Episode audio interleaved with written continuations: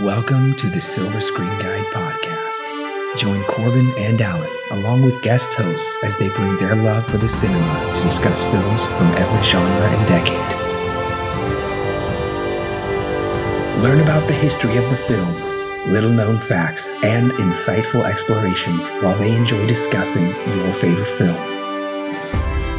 The curtain is rising and your podcast is starting. So sit back, relax, and enjoy your guide to the silver screen.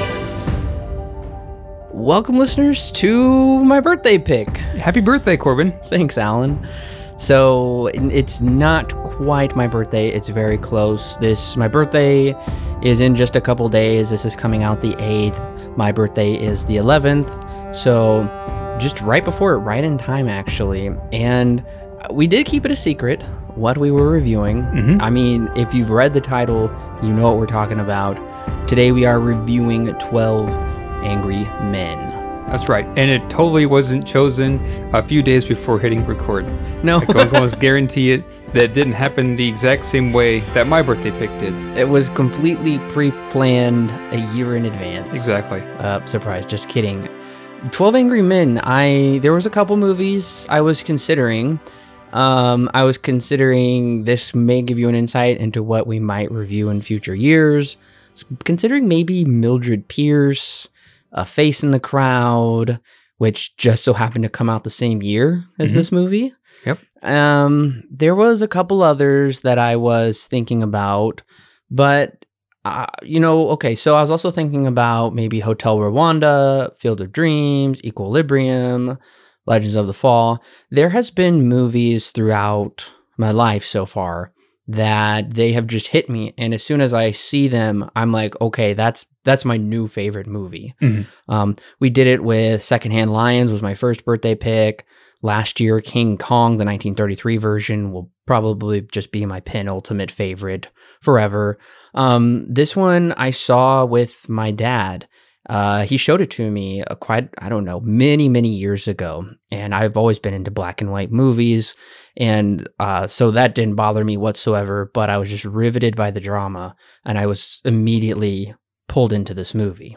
Yeah, this was a film that I didn't actually get to see until, hmm, I'm trying to think of what year it was. Um, I know I was definitely in college when I was able to see this, so I'm pretty new to it, all things considered. It was no more than probably about a handful of years ago from this recording. So this is relatively new to me. I watched it because I think it was probably on Amazon Prime or something like that, and, and I would need, I knew that I needed to check it out, and I knew that you had said that it was one of your favorites. Um, so yeah, I finally ended up watching it years ago, years later in my life uh, when I was in college. But yeah, I remember being also like, holy cow, like riveted by it at the time as well when I first watched it. Now, we both own the Criterion, right? Yeah, that we do. Uh, when did you get your copy? Who? um, hmm, let me think about this for a minute. I know I got it. It was definitely when it was on. There was like a discount, Mhm. like the fifty, like the half off sale. I think I got it when it was on a Criterion Flash sale, if I'm not mistaken. Um, otherwise, it would have definitely come from Barnes and Noble. But that's no more than a year or two old itself. Yeah, yours was fairly recent. I Mhm. just got mine from my parents last Christmas. There's just a couple criterions I've always been wanting to get. So I'm happy I finally own this movie. I never owned it before. I've seen it a few times throughout the year since I originally saw it. But yeah, I'm I'm happy to own it in my collection. The Criterion collection is wonderful with their bonus features. So if you are going to pick this up, listeners, you want to do a deep dive into it, then I definitely recommend the Criterion collection. Also, something fascinating about that one is it comes with the TV version, which I didn't even know was a thing. So, the TV version is also written by Reginald Rose, who adapted his own teleplay into a screenplay. And Reginald Rose, uh, this came out in 1954 on, I, I want to say CBS. It was um, the one studio came out at 10 o'clock and it was live. It was live TV, just like Hmm. seeing a live stage play. And um, that was kind of crazy because you have to remember this movie came out um, Wednesday, April 10th, 1957. Right. No such thing in the world as reruns, as the video store, as any kind of owning physical media, maybe, maybe you would get lucky and your theater would show the movie again. But if you didn't see it in its theatrical run, they wouldn't start putting uh, movies onto TV for quite a while, definitely not in 57. So this was kind of a big deal Yeah, to see a movie like that. Exactly. And also it was kind of a big deal to even own a television because at the time, and back in 57, television was a pretty much a brand new thing. And uh, getting one in the household, you know, usually you were pretty lucky to get one of those as evidenced by, uh, by Back to the Future. Yeah, so it's very interesting um, because at the beginning of the 50s, only 9% of households had TVs, Mhm. whereas at the end of the decade, 90% did because people would come to work the next day and talk about the dramas. They they had the news. They had it all right there. And so what made 12 Angry Men very interesting to people, it also was uh, very big at the Emmys. Oh, I believe it. So the Emmys that it won were Best Series of the Year. Um, Reginald Rose won for writing, and Robert Cummings, who plays Henry Fonda's role in the TV version, he won for acting. Gotcha. Um, so it was a really big deal. If you don't know who Robert Cummings is, he's the lead in Saboteur, um, Hitch- Hitchcock movie. He was in one other Hitchcock. Uh, crap, I don't remember. Anyways, um, this was very interesting for TV, and it was also one of the first times that a TV show was going to be adapted to the big screen. Now, sometimes we kind of see that in reverse, where a Mhm. movie will get a TV show in order to expand upon it. Um, this wasn't the first one. There was another one, I, I want to say, with Ernest Borgnine called Marty that came before it. And then Rod Serling, who uh, would go on to do The Twilight Zone, he also um, did a one called Patterns, uh, which is on Amazon Prime right now. And I really want to see it. Mhm. Um, so those were um, TV shows that were brought to the big screen as movies, and United Artists picked those up. Um, and thanks to Henry Fonda for producing it and pushing it. Henry Fonda, for those of you who don't know, who is it, was a huge actor. Yeah. He was a big deal. So getting him onto this project, honestly, that's probably the only reason it was able to come to the big screen was because of Henry Fonda. Um, the studio didn't want to get too risky with it though, and so they gave it a super small budget of three hundred fifty thousand dollars. Right, which is different than what it would be costing nowadays. Like it wouldn't cost three hundred fifty thousand dollars today. No. It'd be more than that, of course.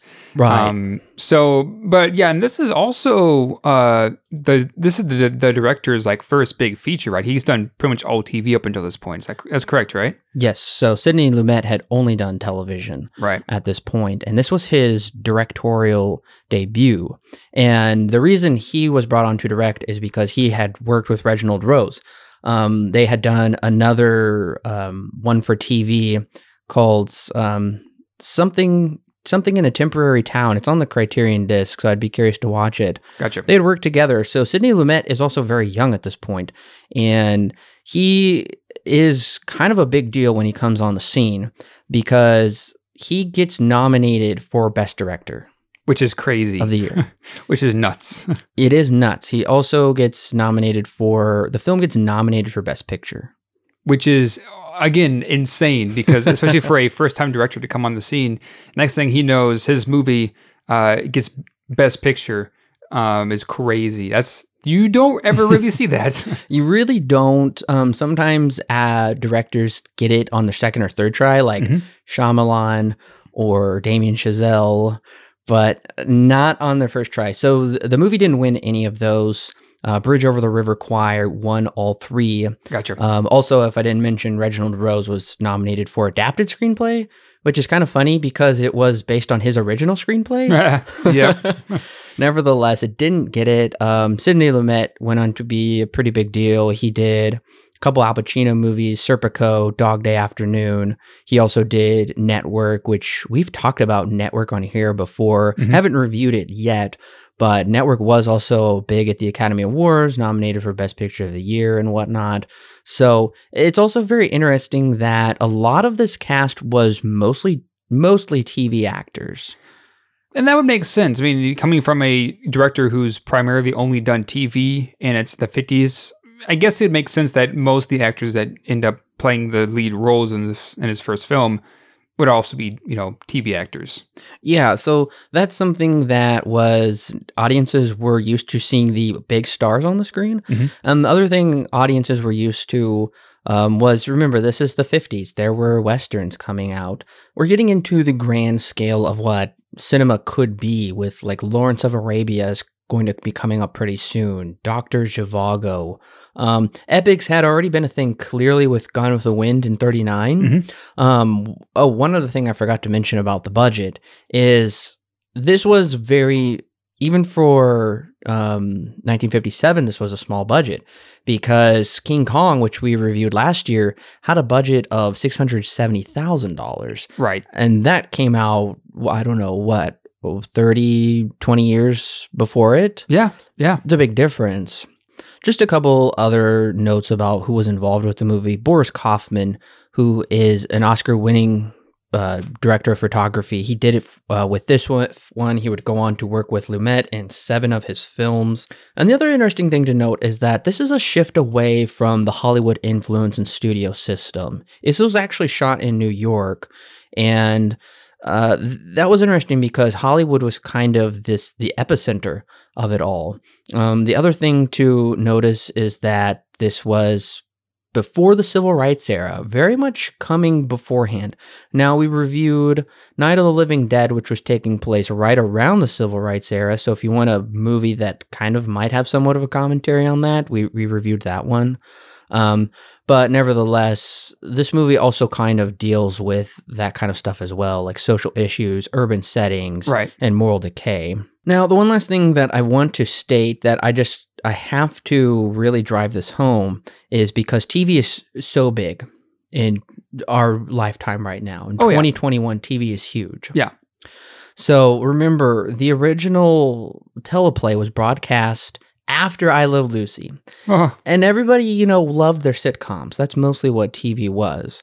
But that introduced a blend of a play and a movie.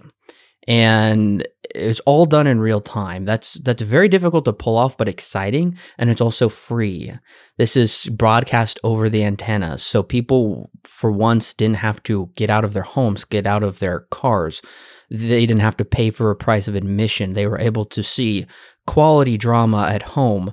So you have to understand also that procedurals were not really a thing back then, but this is what did inspire like Law and Order or even John Grisham novels and movies and what we know today as fascination with crime and law. This was kind of the birth of that in a way, and this is really what propelled it into popular fascination at the time, and we can see it's followed since. I mean, people are still obsessed with crime shows. oh yeah. I know like the 90s and into the early 2000s were crime shows were crazy. They went they did crazy on the air, right? Now of course we still get them now.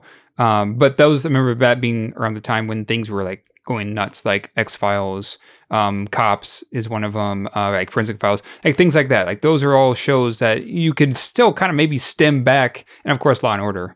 Um, stem back to 12 Angry Men when it was really when it was put up on the air. Now, the one other thing that I should note about Sidney Lumet before we go on to how this film was received financially at the time at the box office by critics and how it is today, Lumet had nothing to do with the original TV version. Gotcha. Nothing at all. Uh, the original version was directed by Franklin J. Schaffner, who would go on to direct Planet of the Apes. Ah, And he would go on to win the Best Directing Oscar for Patton. gotcha. So, nevertheless, it's uh, they didn't bring him back to direct this one. Not that he wasn't good enough, but Lumet was also very young at the time and was going to bring something different. Now, this movie was no blockbuster when it came out. I wondered, you know, I, I there are a lot of times where you know films that are today in today's world, films that are regarded as some of the greatest in history. A great example would be the It's Wonderful Life. Um, did not do so great in the box office when it was first released. Yeah, and uh, 57 was kind of an interesting year for movies. It's hard to point to one that would be a really big blockbuster. I would say. Mhm. I would say it's probably Bridge over the River Kwai. That was a World War II movie that really caught people's attention. Mhm. Um, some of the other ones, it's funny. We just talked about um, the Seventh Seal. Yeah. In Bogus Journey, it came out the same year as this one. oh, that's right. Um, a little director you may have heard of, Stanley Kubrick.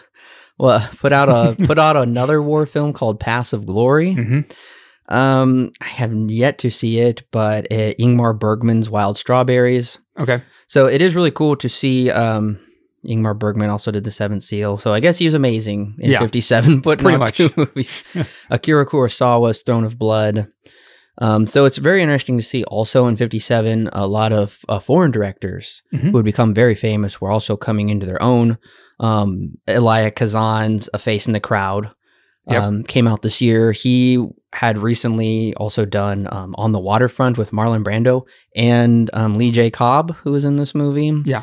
Um, G- Nights, Nights in Cabiria, Federico Fellini. So you can see it's kind of the year of the foreign Yeah. uh, film director. The only other one that I could think of that probably really caught audiences' attention and has still stayed over today, there's two of them. Uh, 310 to Yuma. hmm I have yet to see that movie. That, that was the Delmer Daves film. And then, of course, everybody probably has heard of Old Yeller. Oh yeah. So, as I was saying, it's no blockbuster. Uh, I mean, despite starring Henry Fonda, who was a really big deal, he had done Grapes of Wrath, he had done all kinds of stuff. People knew him.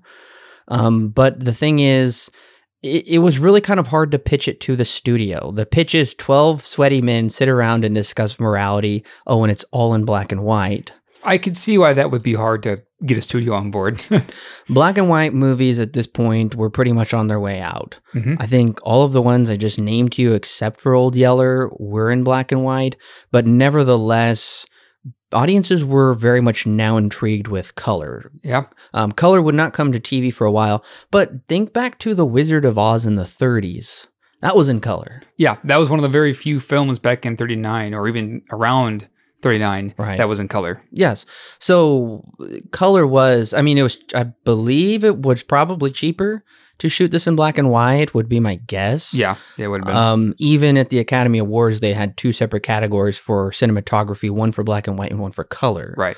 So, nevertheless, this was a bit of a hard pitch, and it it didn't really catch on. This really took a long time to catch on as a classic. It wasn't until 2007 that the Library of Congress selected it for preservation in the National Film Registry, and even Supreme Court Justice Sonia Sotomayor said it influenced her to pursue a career in law.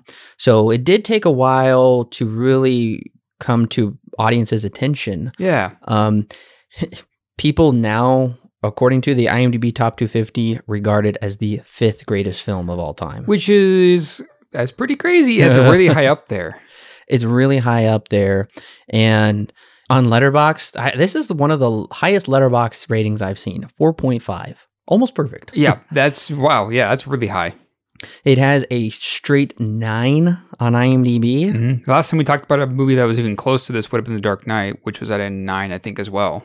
Yeah, it- yeah, very close. Dark Knight is like four on IMDb 250, something like that. Mhm. So they're really close. Yeah, they're really, really close. It has a 96 Metascore. I'm a little bit surprised it's not a 100, but of course, Metascore being, you know, a bit more critical than the others that we usually look at, I can understand why, but still, that's really, really high.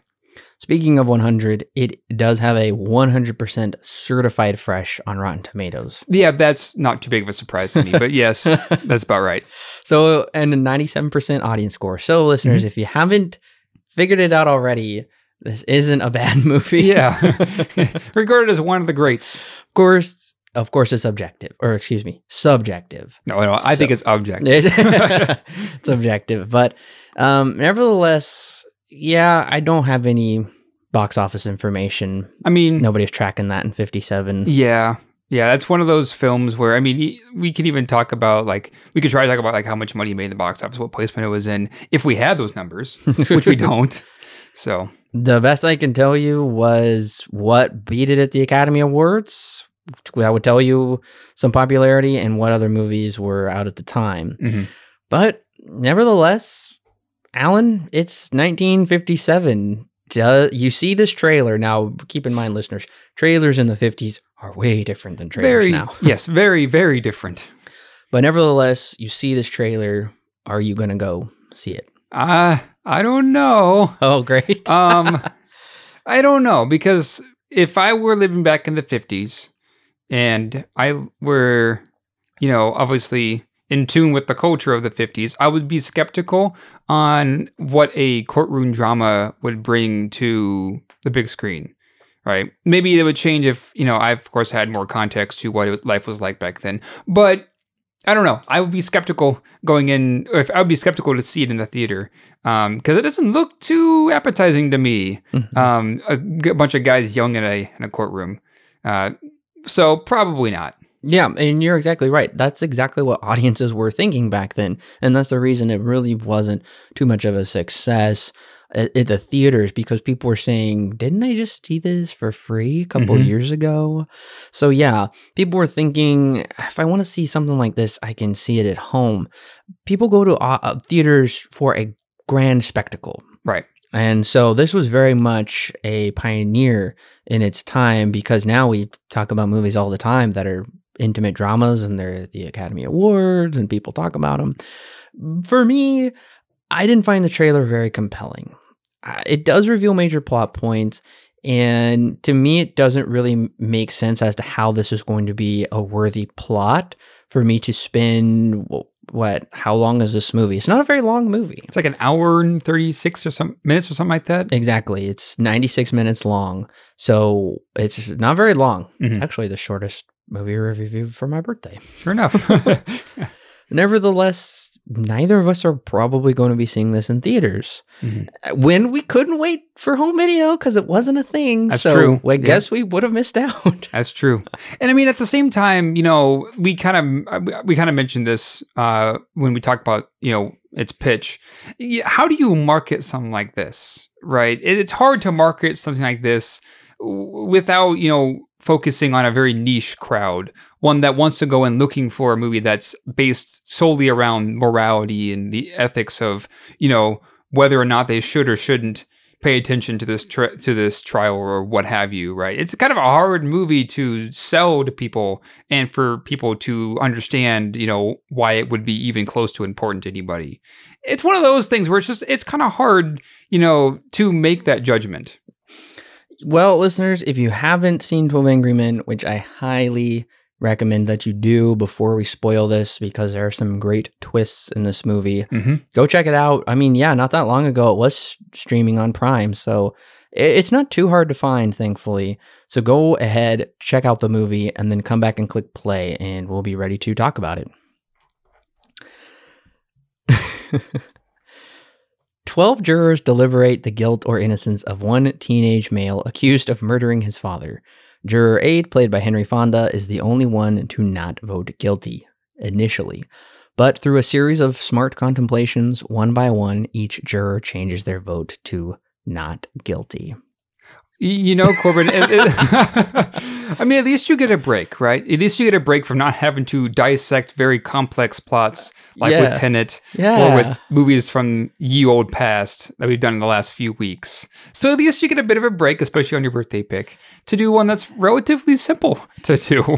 It's two lines, almost three lines, double spaced. yep. So that I guess that tells you how long it really was. Of course, I could have gave you a complete rundown of the plot, but that's where we're about to discuss the movie. Right. So I thought it would be better just to give you an, a bird's eye view, and now we are going to jump into it. Right. So one of the immediate things that strikes me about this movie is it's not quite all in one setting, but it Mhm. primarily is. I counted the movie begins outside of the courthouse. Right. Then we go into a hallway, courtroom, deliberate like the jury's deliberation room, bathroom, and then outside the courthouse, which kind of doesn't really count since we've already been there. So there's only five settings in the Right. entire movie. Yeah, and they're all pretty much in the exact same place, right? They don't really move Right. too far outside, you know, the courthouse itself. Yes. So, and that's kind of one of its that's like like one of the big selling factors nowadays is essentially for the most part this all takes place in one in one place, right? It's mm-hmm. all one essentially just one long scene. Right. It you can pretty much bill it as that. It's not completely true, but the meat of the story really pretty much is because we have maybe like a minute or two that we spend outside of the delibera- deliberation room, but other than that, it's pretty much all taking place within that room. So yeah, that's one of the big selling points I know is that it's essentially one long scene and just almost playing out in real time in one place. And that's kind of funny because that's also why the studio was like, okay, well, we're not going to give you a very big budget then Mhm. if you're just going to have it in pretty much one place. Sidney Lumet prided himself being able to come in under budget even while working with TV. So he came in $60,000 under budget. Well, there you go. He also finished the film early Mhm. because working on TV, he had learned some techniques that enabled him to get this movie done faster. Gotcha. So basically, there are four walls that we see. So with each shot, let shots that are focused on wall one do all of those shots now. Mhm. So they don't have to keep changing the setup of the equipment. Wall two, do all of those shots. So they basically save themselves time moving the equipment by just doing the shots with each wall, Right. which Well, is that- which is very interesting. Yeah, absolutely. And does. That would definitely help. Um, and also because it is just such a simple movie, right? This is Yeah. one of those movies where it, it's kind of beautiful in how simple it really is. hmm Um, because it, like you just said in the plot summary, it literally is just a bunch of guys uh, sitting in a room discussing things. Like that's literally the whole movie, right? So that kind of plays into like almost every aspect. Is just it is just very simple. It's a very simple film to to talk about and understand um, because of what setting it is going for, right? So, given that you have a TV director, almost like it's a perfect mishmash of Mm. everything for him, at least, because it is just so simple. You can get it done and work in easily those tricks that you've learned by doing TV. It really is. And I think there's also a lot of simplicity to how the film is shot with the cinematography, but Mhm. there's a lot to it that I think on your first watching, you probably wouldn't catch. There's a lot to digest. So the way I took it is the first shot is a pan up of these giant pillars. Which I think is great. I think that signifies the magnitude of the institution. And then the interior is once we get to the interior before the courtroom, that's one shot. Uh, moving through the halls, we see faces, celebration, worry. We wonder who is our character, and it does give us a feeling of the place. And then we're told the situation by the judge, laid out the ground rules that these 12 men, it's 12 or nothing. They have to be in agreement Right. because they are handing out a death sentence onto this young man. And um, it's a kind of ironic because the judge says um, that they have a grave responsibility to do this. Mhm. And he says it so nonchalantly. Oh yeah, yeah, exactly. Um, which is kind of a f- almost a false setup for what's to come, and especially because once the jurors vote, they all just seem to be like, "Let's just vote and go home." Right. We get it, but then we do only see one shot of this seemingly innocent face of this young man, Mhm. and I really appreciate the transition because it's burned into the room, how it just fades there.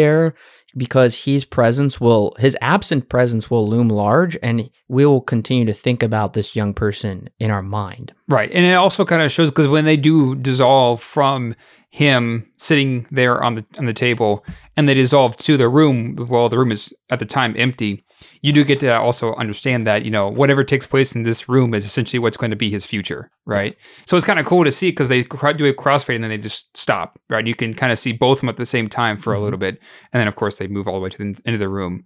But yeah, it does kind of set up like it's kind of almost like a, a dichotomy, right? Because the judge, like you said, is kind of nonchalant with how he wants to, how, he says, yeah, you guys are the ones who are going to face this grave responsibility, right? So he's kind of like, it's like he's done this a million times, right? Yeah. But then when we cut to, or I guess like more like a pan, we pan and look at the actual kid who's on trial, and we ca- and we transition to that room. It kind of sets up this strange feeling because we're we've gone from one from one emotion where we don't don't really care to another emotion where it's like, okay, well now we know that this li- this guy's life is going to essentially depend upon what's going to happen and what the decision is made up in this room. Now, I want to know what you think of them showing the accused because he's never seen in the TV version.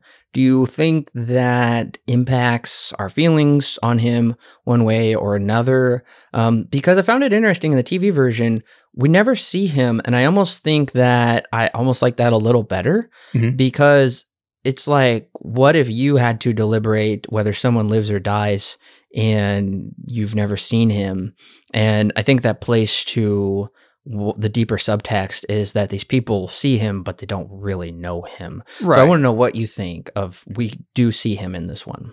Yeah, I, I guess I would have to also see the TV version to know, you know, know how they handle it. But um, I do think that the way that they do handle it here in the actual film or the full length feature v- version of this of this uh, plot, Mhm. um, I, I do think that they the way that because they show him, it does again set up, you know, how I guess how much of a responsibility there really is with these men, right? It does kind of help show that you know it's this young kid's life who's at stake, and we do get to find out through the course of what happens in the next oh hour and a half or so.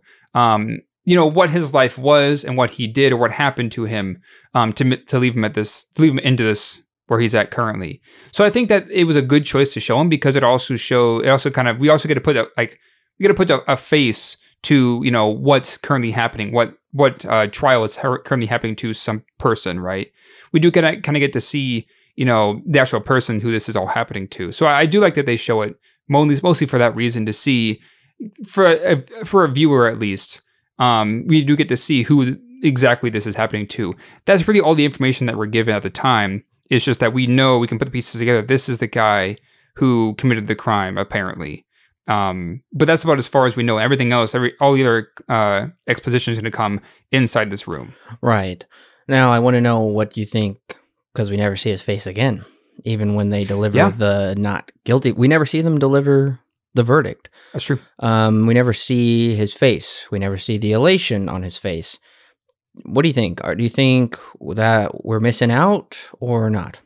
I don't think so. Um, because I think we're given enough context to know. Um, because like, again, it it's more or less just set up. At least from what I'm seeing, it's more or less just set up to show to tell the audience that you know this is the man's life at stake, right? And so when we get to the end where they don't really show the final verdict being given out, I don't think in it that they necessarily need to show it, right? What what they do explain later on after we've had uh, all the discussion in the room isn't necessarily you know important because all the important stuff that's happened happened inside that room and we were already shown that.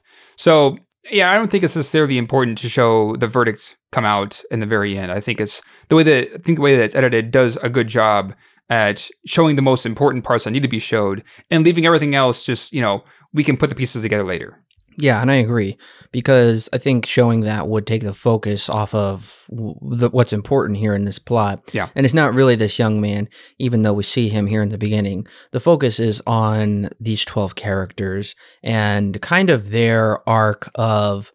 uh, Some of them have redemption. Some of them learn to look at the world in new ways. So what's most important is that we end with them. But you know, I really do like the last shot of the movie where it is providing a downward angle, a different angle. It's a new perspective. Um, we haven't quite got to that part yet, but because it does rain almost halfway through the movie, somewhere around there, Mhm. but it it nevertheless signifies these characters are going out into a freshly washed world with fresh perspectives, and there's Right. also this relief of tension because it's been so hot and now the tension is slowly like been letting off. Um, so i think it's very important at least in the beginning to call out the similarities to the first and the last shot of the movie. Um, and then of course we get to see life has gone on whereas their life up there was very much put on hold. They couldn't go to a baseball game. They weren't going to be home for dinner things like that and it almost felt like time stood still for them and it really draws in the importance that up in this little room people debate the life and death of an individual they've never even met before Right. And we do like just like the uh, judge explained at the very beginning, right? It, it, while it is kind of played off of the shoulder, um, in the very beginning, where he says you have a grave responsibility, uh, we do get to see how there's only really one guy who really takes it seriously, right? Right. And he's the one who says, "Well, nah, I don't know if he really is guilty because there is a lack of evidence." But everyone else has just been kind of blind to it, um, especially uh the I forget I forget what number he is, what juror he is in the in the credits. But it's the guy who has a son and has been on many juries beforehand, right? He's the most Um, stubborn of all of them. Yep. Um, Juror, and- three. Yeah, jur- that's it. So juror three is the one who is, of course, the one who takes the most time to actually change his answer. He's the last one to finally change it over and say that he's not guilty. Mhm. Um, because, and of course, these two characters, juror three and juror eight, are complete opposites of each other, right? Right. And so it makes sense. So we do get to see, like, you know, while it, it kind of starts off apathetically, both from uh, the judge and then also from juror 3 Mhm. and from some of the others as well. We do get to see that, you know, because of juror number eight, who takes it just a little bit more seriously and begins to question, you know, what evidence there is. And they essentially put the entire trial on trial there in the room Yeah. uh, we do get to see how you know it's it's not as simple as you may think, right? And that kind of is more. It's kind of a funny thing because we were talking earlier about how simple and how beautiful its its simplicity really is. We do kind of get to see that while the story and the things around it are rather simple, like you can explain this whole movie in a sentence, like you just did. Um, the actual substance to it and the actual morality that they talk about and discuss in this movie is not quite that same way. Um, and I think that's where this movie does shine as uh, shine as bright as it does, is because it, the most important aspect of this film is not as simple as the rest of it. Yeah, and we do learn bits and pieces of who these characters are through talking to each other, through the way they make judgments, or even a little bit of backstory going on. Mhm. Um, so when you go into the movie, you realize that the characters are arranged in numerical order around the table. Martin Balsam is juror one. We've reviewed him. He was Detective Arbogast in Psycho. Okay, yeah, So I, I always like to see him here in this movie. And Mhm. he is all Mr. Nonchalant, like, okay, I'll just go with the flow yeah, with Yeah. everything. Um, but nevertheless, something. So I did write down mm, something about most all of them. Um, I skipped juror six. We'll talk about him in a minute. um, but nevertheless, there's little bits and pieces just to talk about with each of them. Um, juror eight is Henry Fonda, the main character, pretty much. right, I like to learn that he's actually an architect. So that helps us realize he can see the bigger picture and he pays attention to the little details Mhm. as an architect would. Um, juror two is John Fiedler, who is the voice of Piglet. And I think he represents the person that isn't hostile to other people, but nevertheless, he does seem to be a bit of a follower. He just kind of goes along with popular opinion without really kind of being a leader. But Right. nevertheless, it's cool to see his character grow into a leader. right. And he Right. does, and if I'm, yeah, and he's also the same guy who this is like his first time being on a jury, right? Right. And so he's also like, in terms of like how experienced they are, he's the youngest out of all of them in in this area. I gotta say, maybe my probably my favorite character in this movie, the most memorable for me, is Juror Three, Lee J. Cobb, Mhm. who is this crazy loudmouth. As Alan said, he sat on many juries. Nobody really likes him in the room. Um, Lee J. Cobb, we didn't re- we watched it together, but we didn't re- review it. Um, he's the detective in The Exorcist. Oh, okay. I think. Yeah. Um, he was also in the Waterfront previously. Lee J. Cobb, love him. If you ever get to see his performance in Death of a Salesman, the play, please check it out. It's great. Um, he just has this really loud voice, really bombastic and intrusive about him. Yeah. Um, you know, I just crack up when he's always butting in and the old man, juror nine, yells at him, I'm currently talking to the gentleman sitting Oh, next to you Yeah. and juror two calls him a loudmouth. Um, the other juror, juror that is very memorable to me is E.G. Marshall, who is this really cold, analytic guy. That's how he approaches everything with no Mm. emotion. Uh, he also never sweats, which is interesting to keep in mind. right. Um, he he is um plays in Willy Wonka. Does he really? He does. He plays the Willy Wonka's um, adversary, but you spoiler alert for Willy Wonka. he was actually working for him the whole time. okay. I can't remember his name. Uh, he's got a cool name though. Mhm. Um, he also has an answer to everything. Um, Juror 10 gives a really good performance. Ed Begley, he I like that he's outwardly sick, signifying his moral condition is also not right. Uh, and he is the real bigot of the group. And it's interesting that he sits next to a naturalized citizen. Yeah. So this guy's from a foreign country, but uh, Juror 11, played by George Voskovec, who um, reprises his role from the TV version. Oh, does he? He does.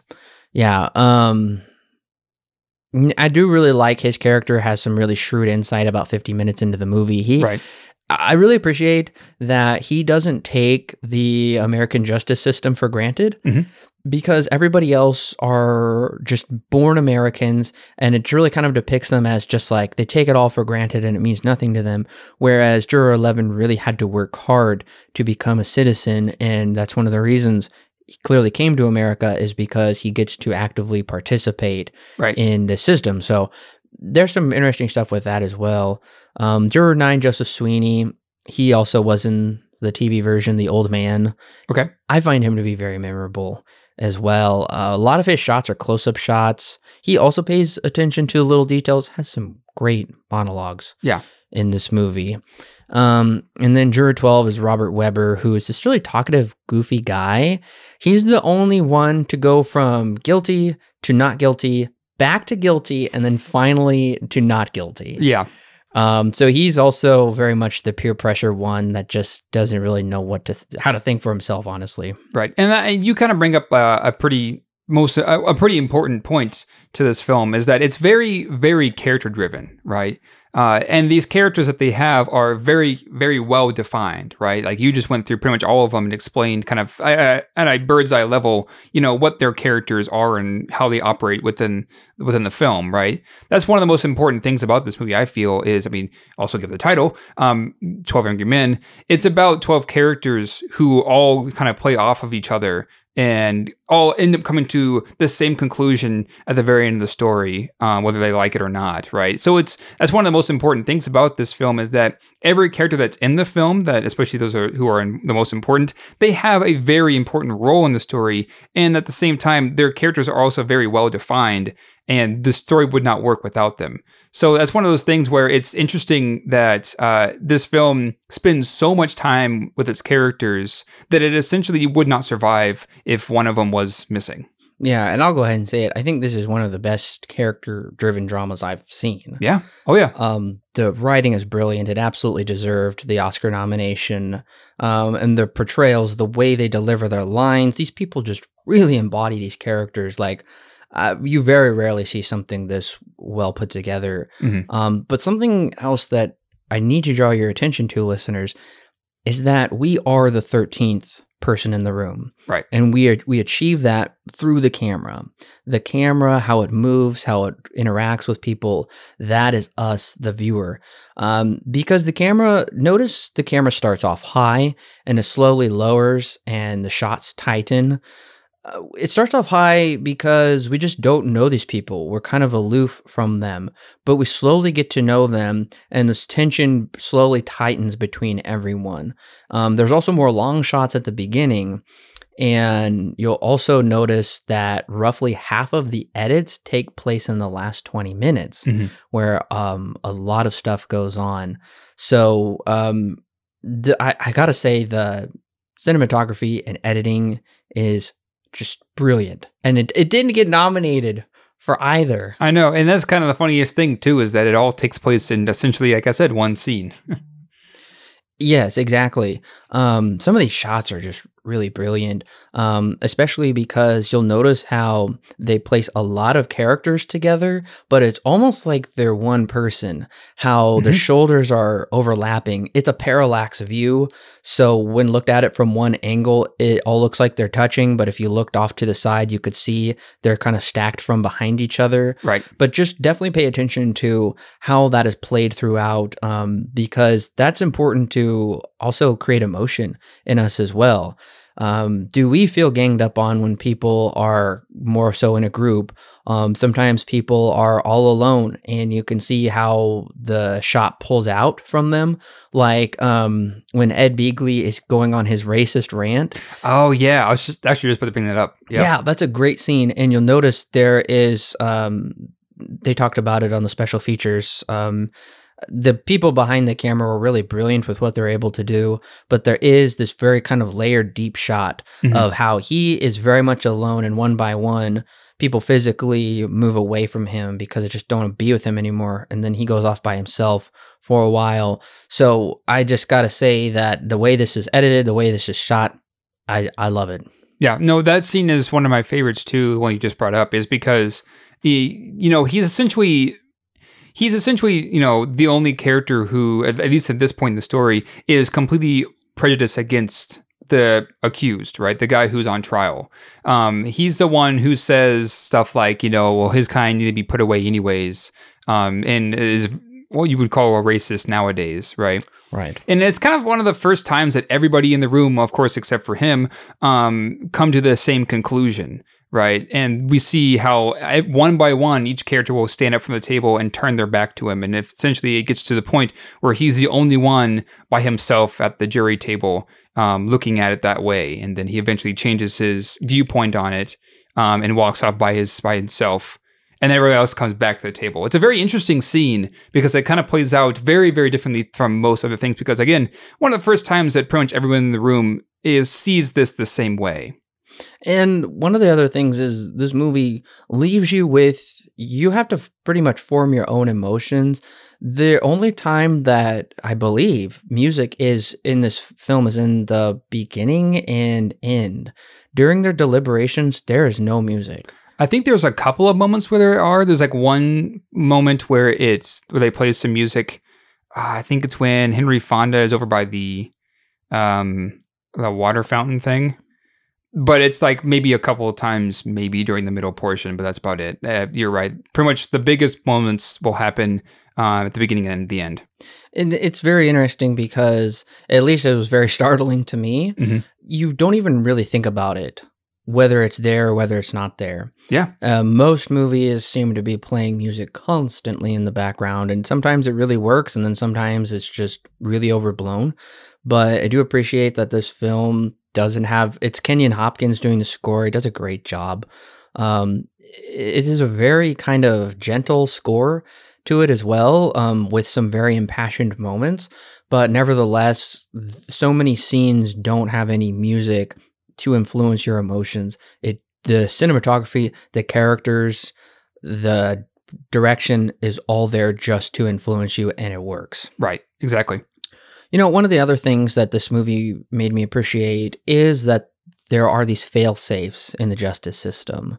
So if the lawyers do a cruddy job, uh, then they aren't going to be the ones to con- to sentence you. The judge isn't ultimately going to be the one either. Mhm. It's going to be a jury. But something that is very interesting is that it's not really a jury of your peers. That's what it says in the Constitution, a jury of your peers. But nevertheless, these people are not his peers.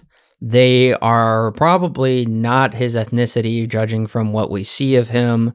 They're not his neighbors um, because they're constantly putting him down for his socioeconomic situation, except for one of the jurors also grew up in a slum. So he's the closest thing to he has to appear. But nevertheless, I do appreciate that this movie does uh, call attention to that. And that is something that Rose and Lumet wanted to portray is that even though the American system can fail sometimes, it's not going to fail ultimately Mhm. because of the design of the justice system. So they did very much want to make this about the justice system, not just a drama, but show how it works and draw people's attention to that. So it's almost a civics lesson Yeah. in yeah, some definitely. ways. Definitely. Um, and you know, Rose actually was on a jury a couple years before writing that. So he he sat on a jury and he was like, think I could make this into a movie. and he did. Um, I personally have never been on a jury. Have you? I was commissioned to be on a jury, but I couldn't because I was going to college in another state. Uh oh. And so I had to give him the reason that I had to tell him or send a letter saying, yeah, I can't make it because I'm in a I'm going to college in another state and they pardoned me. So I, I came close one time, um, but I haven't actually sat it on a jury yet. I I don't ever really want to do it. I hear it's pretty boring, and most of the time, I mean, uh, uh, obviously, this film does kind of bring that up as well. With juror number three, um, you know, for the most part, they're pretty boring, just kind of about, uh, you know, kind of metal pace, uh, metal cases. Um, whether it be like someone's divorce or whatever. Mhm. Um, so I wouldn't think it'd be necessarily, usually wouldn't be as uh, riveting as a as a murder case as they bring up in this story. Yeah, I know my wife was called up to jury duty, and she was she ultimately was dismissed. But yeah, and it was going to be some kind of murder case. Oh, and it was going to be serious and we were like oh please don't let her have to be on this Mhm. um and you know when they do you have to go to kind of a screening process to go through it um, because they don't want somebody that's going to be very much one way or the other which Right. is kind of funny because then you come to find out that all these people are like bigots for the most part yeah. and Yeah. they just don't care um you know what my i think my dad's been called up for jury duty like five times or more Okay. just like a crazy amount of times. yeah. but he's a pastor, so he he can wear his pastoral like collar and whatnot. Yeah. and they're like, "Uh, yeah, you can go." yeah. I know my mom's been on one. I remember her uh, having to go to jury duty once um, years ago. Pretty sure my dad's been on a couple, I would think. But yeah, you know that kind of brings up an interesting point, though, and we kind of mentioned this a, a little bit uh, a little bit ago. But we come into the story as the audience, we come in completely blind to what this guy had done. All we really know at the beginning of the story is that he committed murder, right? And it's left up to the twelve men in the room to explain to us essentially the entire uh, well, the entire court case up until this point that they've sat and they've experienced for who knows how many hours. So it's kind of interesting that we are dropped into the story uh, with a little context uh, outside of that these guys are going to discuss what their choices are for guilty or not guilty for a supposed murderer, right? And so as the film goes along, we get to pick up we get we get to pick up more pieces of the story as to how or as to what led to them to be on this case. It's kind of an interesting way of going about it. Um, usually they would like just say it up front, at least nowadays, I would think, but not this. No, they're gonna wait for a while to really explain everything, and then at that point, you yourself have to put together what the story really is because they don't really just just flat out tell you here's what it is in one sentence. It's kind of put into pieces. Yeah, you bring up a good point because most of the time we just watch the court. It's it's there's literally like a subgenre, a courtroom drama. Yeah. of drama, and you, we usually do watch the lawyers duke it out. You know, and the witnesses get feisty. You can't handle the truth. You know, Mhm. famous Jack Nicholson line from A Few Good Men. Um, so yeah, right. This is interesting because it's not about the courtroom drama. It's about well, what happens kind of in between, Right. um, before the final verdict and before that. So I really do like that aspect of it, and I do believe it plays to the film's strength that we don't know everything going in because we are like these people who think. I mean, okay, it's a murder case. It seems open and shut in the beginning, just to all the jurors as well. But nevertheless, there's so much that they don't even know. There's Right. so many details that they glossed over or just took at face value. And I really do appreciate that this movie has some active exposition. Exposition. It's not just let me sit here and just data dump something onto you. It's they actively act things out. They deliberated about it together. It's a very normal discussion that they have, but while doing that, that informs us as well. So we Right. um that is something that I I really appreciate because some movies really get ahead of themselves and they Mhm. ruin it. Looking at you, Thunderball, James Bond movie. I hate it in movies when we are ahead of the characters Mhm. insofar as what we know. Because at that point, it becomes problematic because we know what's going on, whereas the character doesn't, and then we're confused as to why the character doesn't, and then a lot of things are ruined, and we can ultimately just become bored with it. This, we are always going along at the same pace with these characters as far as what what's going on. Exactly, and it's one of those things too, where you know, while this is very much a courtroom drama, although the the subgenre of courtroom drama wasn't really a thing at the time, um, of course now it is. Uh, this is as much of a courtroom drama as it is a mystery, right? Because Yes. again, we don't know the whole story going into this, um, and we're picking up the pieces as things go along.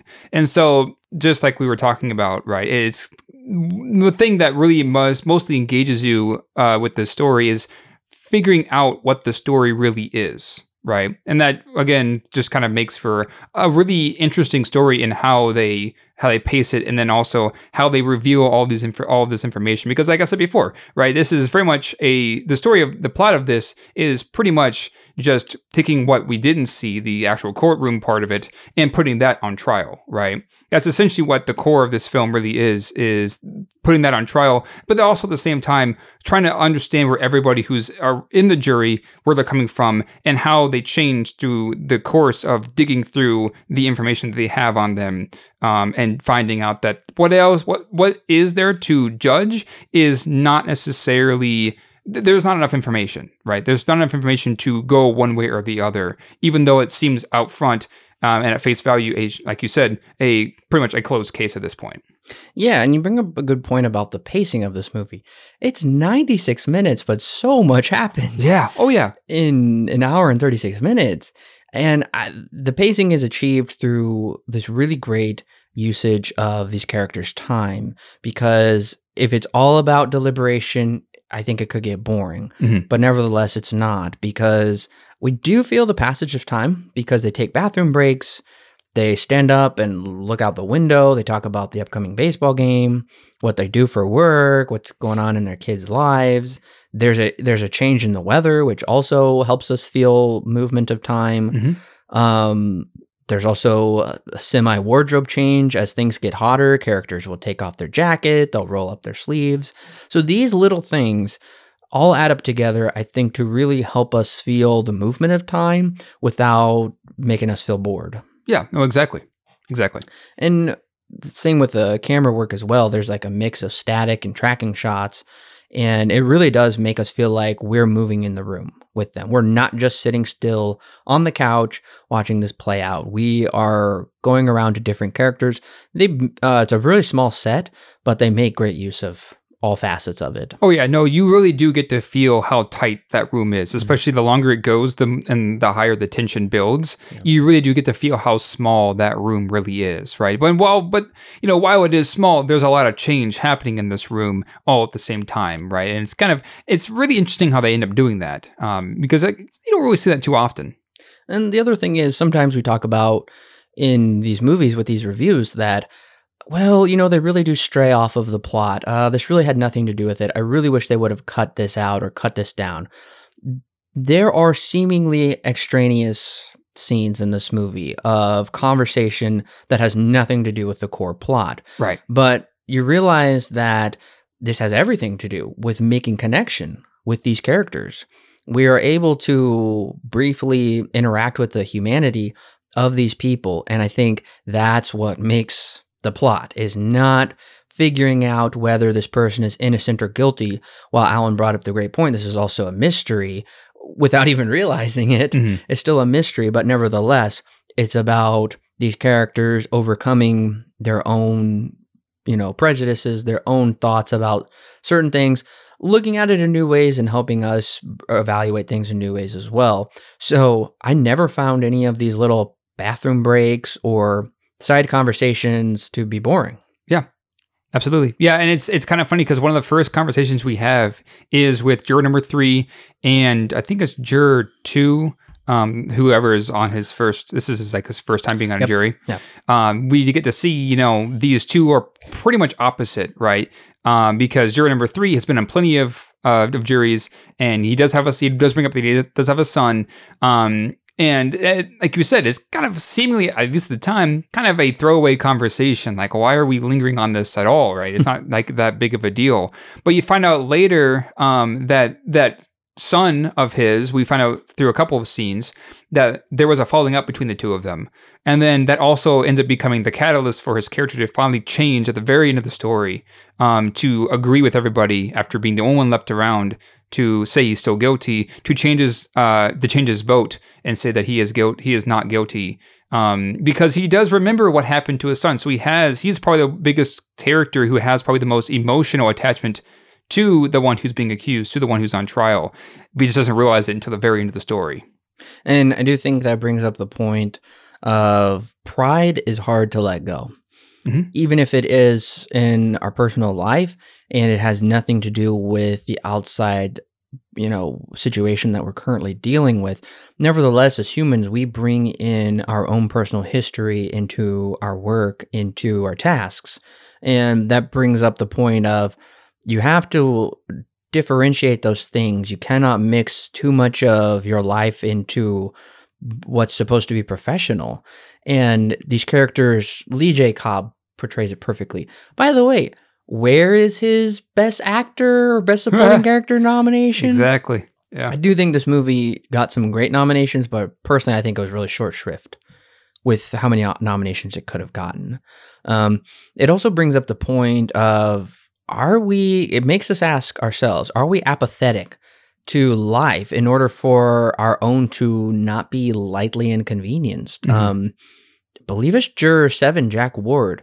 He is like, I really want to get to this baseball game. And it's like, um, well, we're about to make, we're about to see if like a 16 year old dies Exactly. Yeah. or not. Um, Yeah. and then we see, um, juror, uh, like, I don't know, juror 12, the one who's, he's always trying like a box of cereal, playing Mhm. tic tac toe. And I love that scene where Henry Fonda pulls it off and he's like, this is not a game. This is literally not a game yeah. um, it does make us ask those questions. Are we ready to just move on out of here because my life is in the way? You know, I, I actually have thought about that a lot. Um, people are sometimes like, it's not what I want to do, so I'm just not going to do it, Mhm. even though it's very important to other people that we care about. Um, I know I've probably been there in my life, but I, I am always shocked by those kind of people, honestly. Yeah, and it's one of those things too where uh, you know you mentioned pride is a hard thing to let go of, and I would say that's absolutely correct. But at the same time, I think that each character here brings something to the table that they have to let go of in order to turn to the other side and realize, you know, the I guess the reality of the situation. That is, you know, there isn't enough information here to really condemn this guy or really to put him to death, right? And it, of course, it depends on character from character to character. Like, well, with with number twelve, he's kind of he feels like he's all over the place, right? He's going with the flow, and he realizes that he has to, you know, make a decision. He can't just let people make it for him, right? Or you have um, the other, I forget I forget what jury number he is, but it's the guy who just got his citizenship. Oh. Um, he has to realize that you know, while he is finally a citizen, he can now, you know, make a decision as a citizen, right? So I think that each character that's in the story has something that they have to get over in order to, uh, in order to change from oh he's guilty to oh he's not guilty. And sometimes it might be like with juror number twelve, it might not be just that he has to get over something to make to get over um, what the decision actually is for him, but actually to make the decision and like be okay with that decision and not you know make somebody else make it for him. now I gotta ask did did you write down any lines that you really liked? I think I had a few, but uh, I'll have to go looking for them. But yeah, I think I have a few. There's some great lines that I really enjoyed. There are. Um, There are. This isn't Sunday. We don't need a sermon. Mhm. You keep coming in with these bright sayings. Why not send them into the paper? They pay three dollars a piece. Yep. Um, I thought it was hilarious when he's like, "What? I don't remember what he says. Doesn't not speak good English." And then the guy whose English is not his first language Mhm. says, "Doesn't speak good English." Like he Yep. corrects him. Yep. Uh, I love when That's no, that's the guy who has the prejudice. That's uh, I forget the journal but he's the guy who you know is, Yes. is he was like who has that scene where everyone just walks away from him. It's yeah. yeah, that is kind of it is kind of ironic. It is ironic, especially because he's putting somebody that's not his same ethnicity down for not being able to kind of speak properly, speak the American way. He doesn't even do it. Mhm. Um, I love the line, got a good laugh out of me when um, Lee J. Cobb yells out, What is it? Love your underprivileged brother week? Oh yeah, this was a great line when um, I want to say it was juror 11 who is the naturalized citizen says beg pardon and then somebody comes back with saying uh, what are you so polite about? And then he says for the same reason you are not. It's the way i was brought up. Hmm i was like ooh burn. Yeah, no, there are some like there are some lines in here where you know this happens more than once, especially with juror number three, where uh, they'll get so fired up about something and then they'll, then they'll just say something and realize that it's the complete opposite or that that what they said is not even correct. You know, like for example, um, there's a scene where they're talking, they're trying, they're discussing like you know the old man that says that he saw uh, the kid run down the stairs, right? Uh, there's a scene where they were finally bickering over, you know, who about how he got there and how much time he actually said that, you know, it took him to get from his room to the stairs or you know whatever. Um, he says that uh, he's an old man. How could he be positive about anything? and then Yep. he just stops, and then the whole the whole mood just all of a sudden changes because you know now they begin to realize again, you know, that's something that is very uh, questionable in this case. that was a great part in the movie Mm-hmm. where basically proves his own basically proves the point they're trying to make Exactly, yeah, and that happens more than once. That's just one example, but that happens more than once. Yeah. Um I like when the when the guy throws the paper into the fan Mhm. and then it bops the old man on the head Yeah, and he says that's that's a darn stupid thing to do. He doesn't say darn, but he does say that. I thought that was so funny Yeah.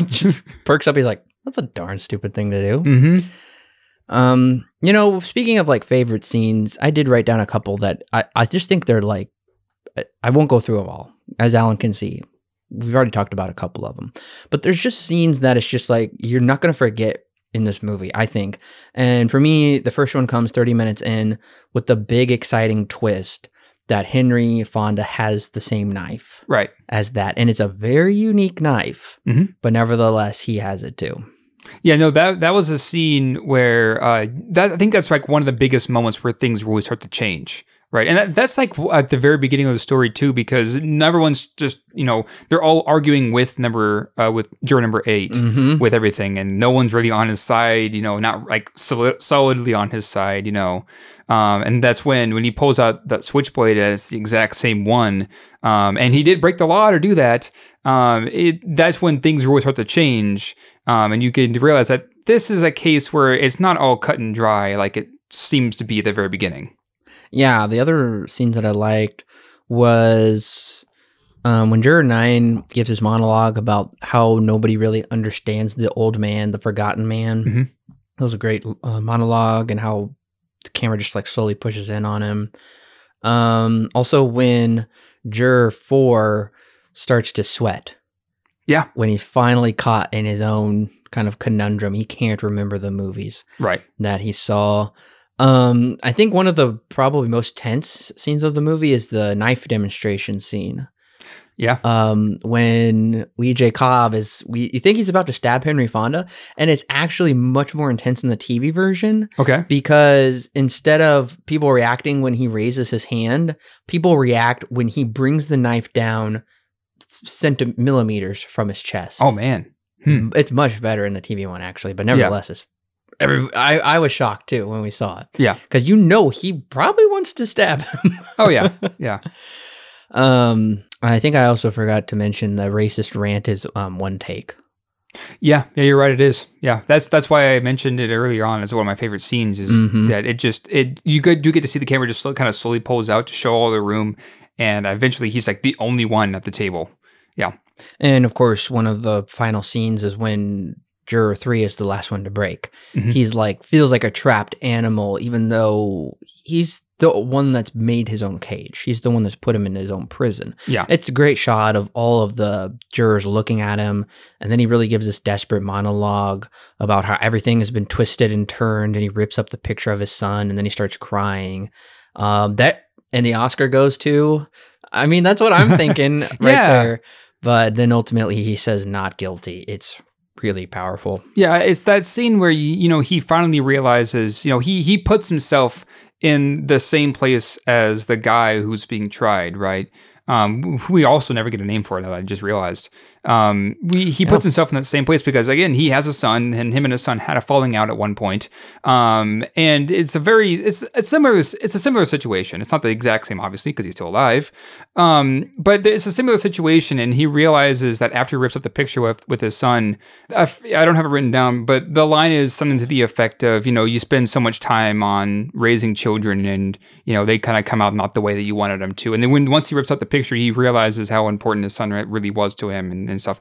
You know, that's that's definitely one of the best scenes, is because he's he's in the exact same situation and he's so I, you can call him almost jaded at this point because he's had so many he's been on so many juries um, that it's just like whatever one for him it's another one of these is uh, essentially how he views it and then it's once he finally finds himself finds out that he's in the pretty much the exact same situation almost um, that he finally realizes how you know important something like this actually is And that's another important point that you brought up is um, earlier in what you were saying about how we never find out the young man's name. Mhm. Uh, and we don't find out anyone's name except for juror eight is Davis and nine is McArdle. Yeah. Those are the only names that we get of Right. the characters. which is at the very end of the story too And you know what? It's kind of funny thinking back because just about a month ago or something, we reviewed Tenet. Mhm. And those characters didn't really have names either. That's true, especially the main character who was named protagonist, and that was all. I don't think they ever said his name either. So yeah, Never. He said protagonist about 1200 times. Uh-huh. but I you know not knowing these characters names never never hinders me from connecting with them. yeah, yeah, And I that is very hard to pull off. Very hard to pull off when you don't have a name for someone to connect with them because that's the usually the almost the first point of connection we make with people is ask them what their name is. right. Um, but nevertheless, these people never, uh, and I think that's an important point that they focus on at the very end is only till after they've kind of gone through this like crazy bonding experience of Mhm. like hanging, like weighing someone's life.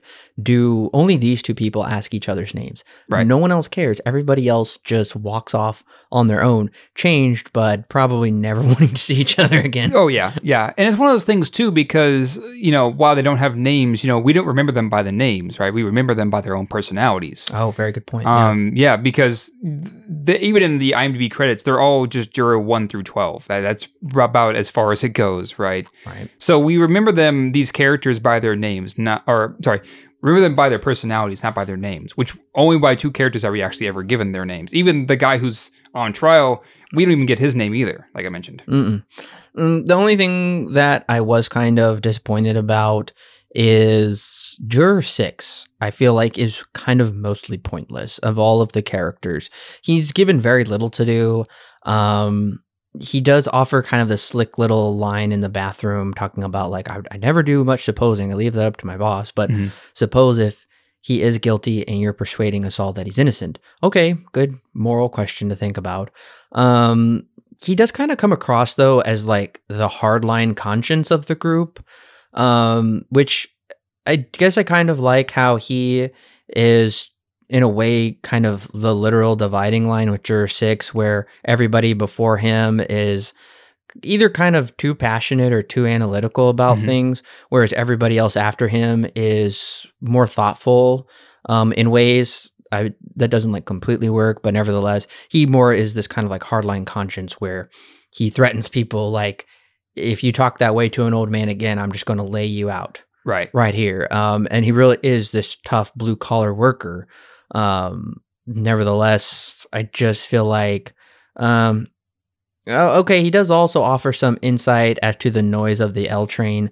I don't know. What do you think about his character? He's the one that I'm always just forgetting about. No, I'm absolutely with you. Uh, Juror six is always the one where I'm just like, oh yeah, that guy, right? When I really sit down and think about it. So I, I'm with you. I think that Juror six is probably the most forgettable out of this group, but at the same time, you know, it's not like it's that big of a deal. It feels more of a nitpick than anything else because the, uh, these, even his character is still very, his personality is still very well defined, Mhm. right? Yes. Um, but in terms of like who you remember, who who else you remember also with him, he's probably the one that I forget about the most. Yeah. Um, the the other it's more of a nitpick, but I do feel like sometimes The dialogue can be a bit on the nose, especially when talking about justice and democracy. It's few and far between, but nevertheless, it's pretty much straight up laid out for us. It Mhm. mostly comes from uh, Juror 11, who is the naturalized citizen. Uh, I don't know. Did any of that stick out to you? No, not really. No, not for me. Okay.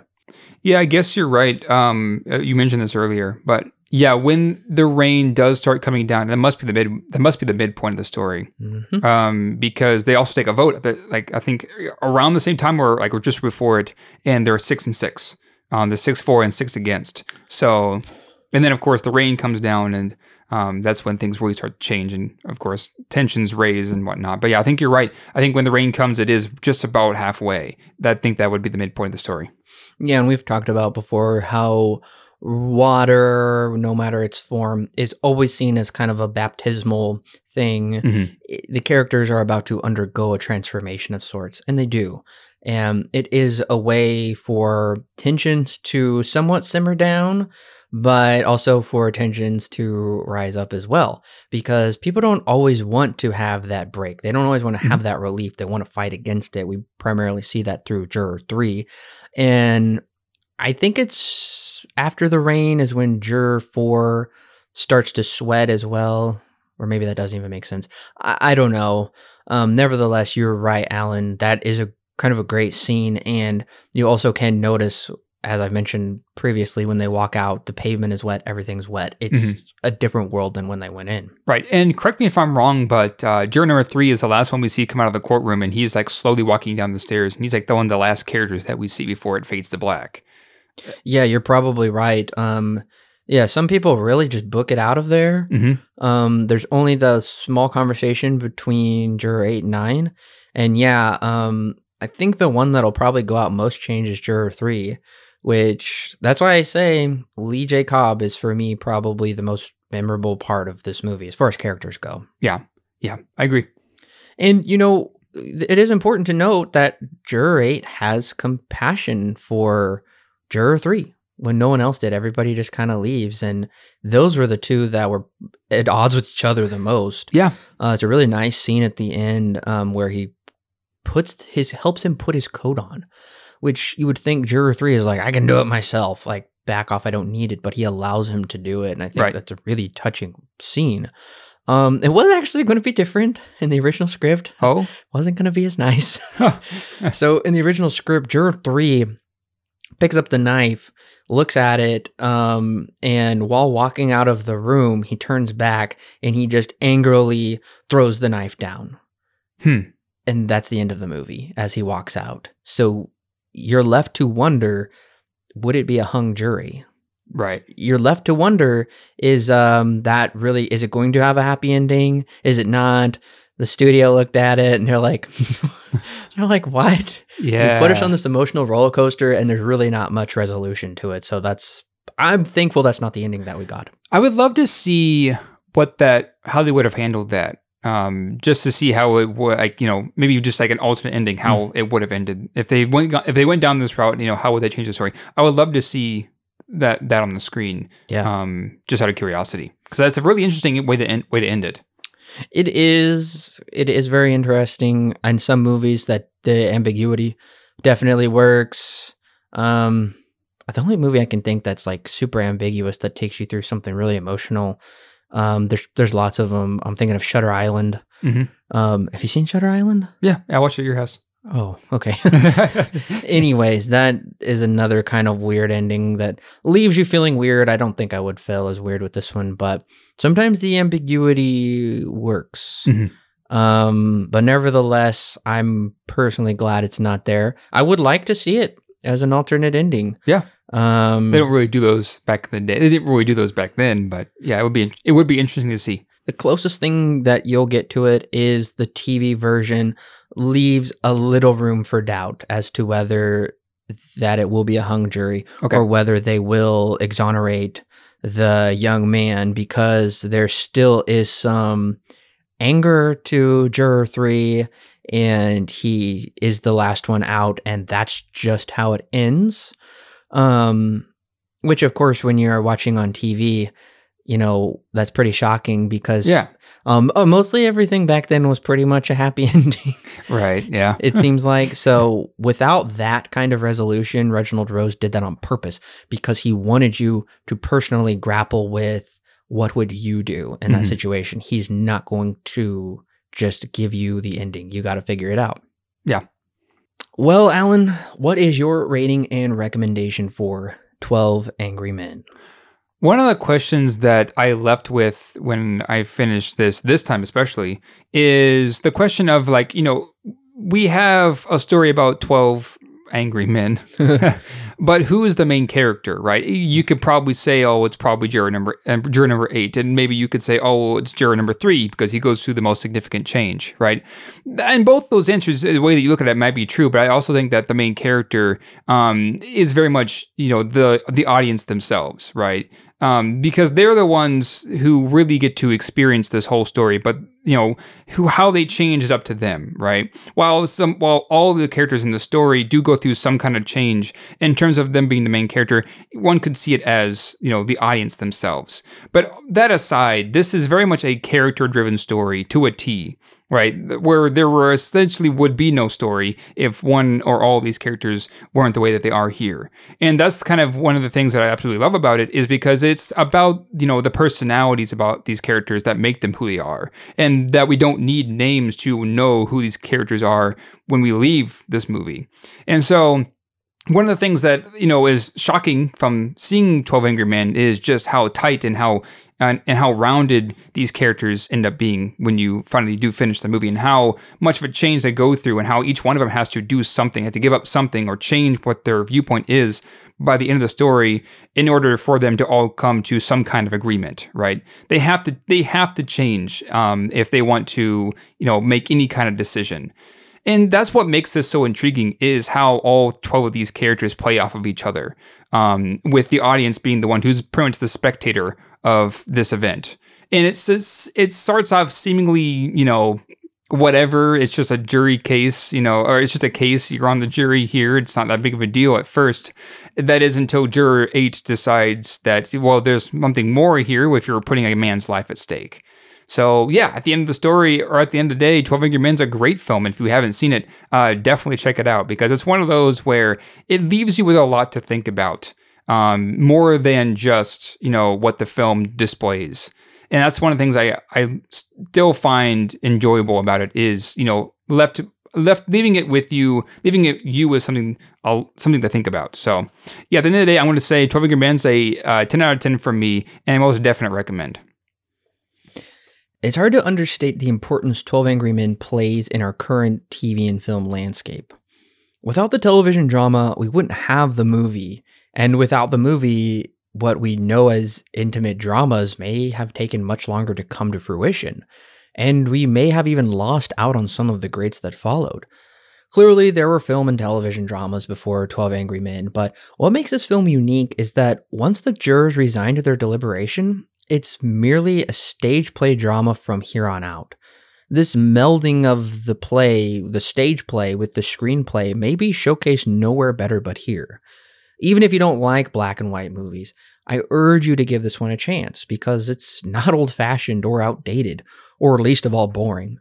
The themes presented here, along with the multitude of messages, will always be relevant because they speak to different parts of the human and societal conditions. All of this is brought to life through compelling acting, cinematography, sound, and set design. In fact, the black and white is a strength to this film because it ironically depicts not everything is clear cut, not everything is black and white. 12 Angry Men receives 10 stars out of 10 with my highest recommendation. Well, is there a sequel? Uh, yeah, okay, well, sort of. Sort of. Okay. Sort of, not really. so there, this is has been adapted to a stage play. Makes it- sense. It's been done multiple times. Yeah. I mean, it's essentially a stage play already, but yeah. So speaking of The Exorcist earlier, Mhm. director William Friedkin adapted this for TV in 1997. I did see that that there's a TV movie of the same name. Yep. Um, I was curious about it. I Um, wanted to watch it, yeah. but I I didn't want to rent it. Maybe someday. Yeah. It's not streaming anywhere, so um, I didn't rent it. But it is it is curious. I knew some of the actors, particularly Jack Lemmon Okay. is in it. I love Jack Lemmon. Um, I, I don't know other people that I've seen in it are there as well. Um, and then there's actually a Russian version. Hmm. Came out in 2007 by Nikita uh, Mikhalkov, uh, called 12. That's it, 12. Hmm. When did that one release? Is it more modern? 2007. Um, that's about a bit more modern. Then that makes sense. Why we call it twelve? hmm Um, haven't seen that one either, and it's not streaming on anything I subscribe to. Gotcha. So Yeah. I'd definitely be curious to check both of those movies out, and yeah, I'll definitely try to get around to those. Uh, uh, you know what? When movies are this great, you just don't touch it. Yeah. Don't remake Gone with the Wind. Don't remake Alien. Don't remake The Empire Strikes Back. Don't Mhm. remake Raiders of the, Raiders of the Lost Ark. Just don't do it. Yeah. It's just one of those where it's just like it's just best just to leave it as it is because it already is a staple in in film history, and trying to top that's gonna just end in uh, in disaster. Speaking of um, remakes that shouldn't have been done, Uh oh. So, uh, well, I'll keep listeners in suspense. I first want to know, Alan, um, what are your other film or TV recommendations? So I'm gonna recommend Casablanca. Um, we it's a very much a lighter film than this one is. Even though it deals with Nazi persecution. yeah, yeah, that's this is true. It's very much it's very it's a lot more lighthearted than this one is. This one's Yeah. a bit heavier, Yes. but uh, it does kind of deal with you know an ethical question or a moral question. Um, and when when you watch it, so yeah, that's what I'm going to recommend. And there are also it's also black and white. It came out about ten years before this, Mhm. um, but it's it's still one that uh, I think is similar, and of course also considered one of the greats. Best picture of the year. Exactly. And I'm also going to recommend Citizen Kane. Don't need to say too much else. Um, but yeah. we haven't reviewed Citizen Kane, have we? No, we haven't. That's one of the Oh. ones we haven't done yet for well, yeah, I don't know. I don't know why we haven't, but yeah, we haven't. Oh, some s- certain movies I get a little scared to review. Yeah. It's Yeah. just so daunting, but uh, I love Citizen Kane. Mhm. Great, great recommendations. Um, my recommendations are Witness for the Prosecution. Okay. It actually came out two months before this movie, Oh, okay. and it is a straight up courtroom drama. Mhm. Um, it was nominated for six Oscars, including um, Best Picture of the Year and Best Director. So it was directly competing with this movie. Oh, Um, unfortunately, Witness for the Prosecution didn't win anything. gotcha. um, that movie is fantastic and has some crazy twists you won't see coming. My other recommendation is Alfred Hitchcock's Rope. Ooh, that's a good. That's a good one. And the reason I am recommending that is because it is a riveting drama that discusses questions of morality, discusses questions of life and death, and it all takes place in one sitting, save for the opening shot. Right. So yeah, that that's a great recommendation. Um, and that one also actually that one was based off of a stage play, whereas this one ended up becoming a stage play. Well, I think uh, I think this has been a really good discussion. and Yeah. I'm really glad that we got to do it. So, not too often do we get to go back and review older movies because, and we we have we've reviewed a number of older movies. Mhm. Alan talked about Casablanca. We have reviewed that one. Link is in the description below for you to check out that review. But um, yeah, I'm really glad we got to go back to this older movie. And hopefully, listeners, if you haven't seen it, hopefully we piqued your interest to go and check this movie out. So hopefully we turned on a whole new generation of fans for this movie. I think this one's really timeless. So, nevertheless, I'm really happy we did get to really go through this. It's like I said at the beginning, this has been there's been different times in my life where I've just watched a movie and that's become my favorite. Started with King Kong. Mhm. It came on with Secondhand Lions, and then Twelve Angry Men as well. There's a couple un- others like Equilibrium, Hotel Rwanda, Legend of the Fall. Those that's probably what I'll end up choosing for my um, birthday picks here in the future. Going through those movies, reevaluating why they were my favorites at the time. So, Alan, thanks for joining me. Sure thing. All right, listeners, the question after the show is what is your favorite part about 12 Angry Men? Okay, as for next week, schedule keeps changing and we haven't talked about it. Yeah, we don't know. We were gonna do uh, the Kingsman trilogy, and that is until they moved Kingsman. I think it was even going to be something else before It, that. it was. I think it was gonna be. I forget what it was gonna be. I don't Maybe know. though, I think this was going to be the week of Bill and Ted, uh, and then we moved it up because Kingsman was coming out. So yeah, we'll see what happens next week. Uh, not even we know what's happening next week. Um, it's uh, the schedule is ready.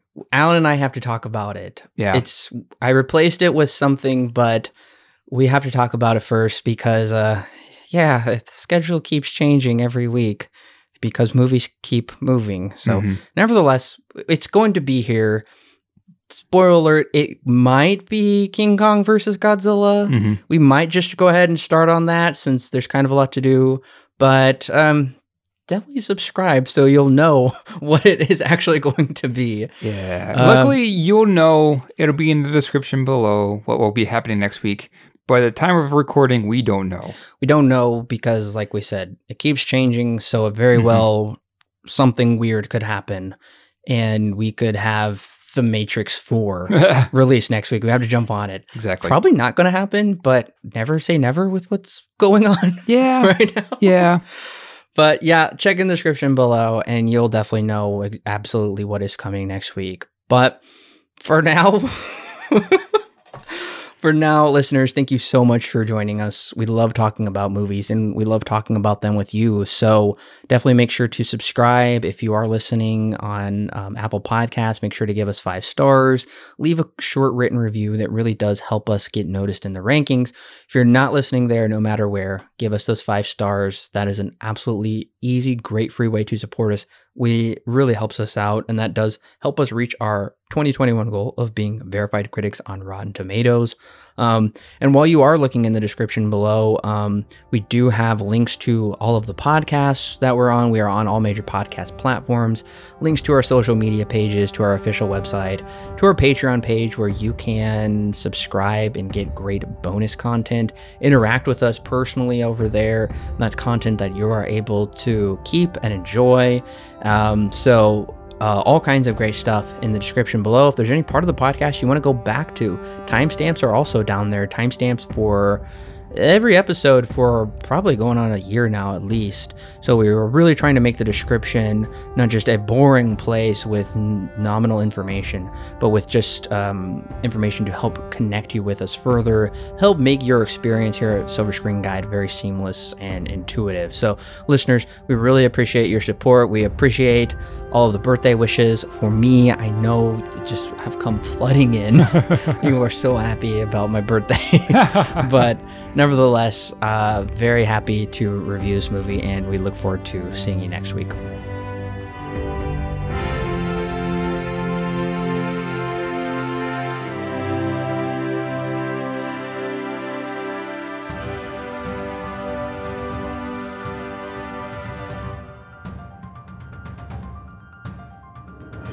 Hey listeners, it's Corbin. Don't forget to check out the exciting links in the description below that will connect you with more great movie reviews for your listening pleasure and our YouTube, Facebook, and Twitter page. And of course, our official website where you can read great articles and sign up for our free weekly newsletter. Also, if you want exclusive bonus content such as extra movie reviews, movie commentaries, and our thoughts on the latest movie news and trailers, plus more, then check out our Patreon page. It's a great way to help keep this show free, and it gives you great content that's yours to keep. All of that and more is found in the description below. Don't forget to subscribe whether you're on YouTube, Apple, Google, or Stitcher, or your favorite podcast service. And while you're at it, please leave us a five star review so other movie lovers can more easily find our podcast. We love talking about movies, and we love talking about them with you. So don't forget to share with your friends and family. And we'll see you next week, listeners.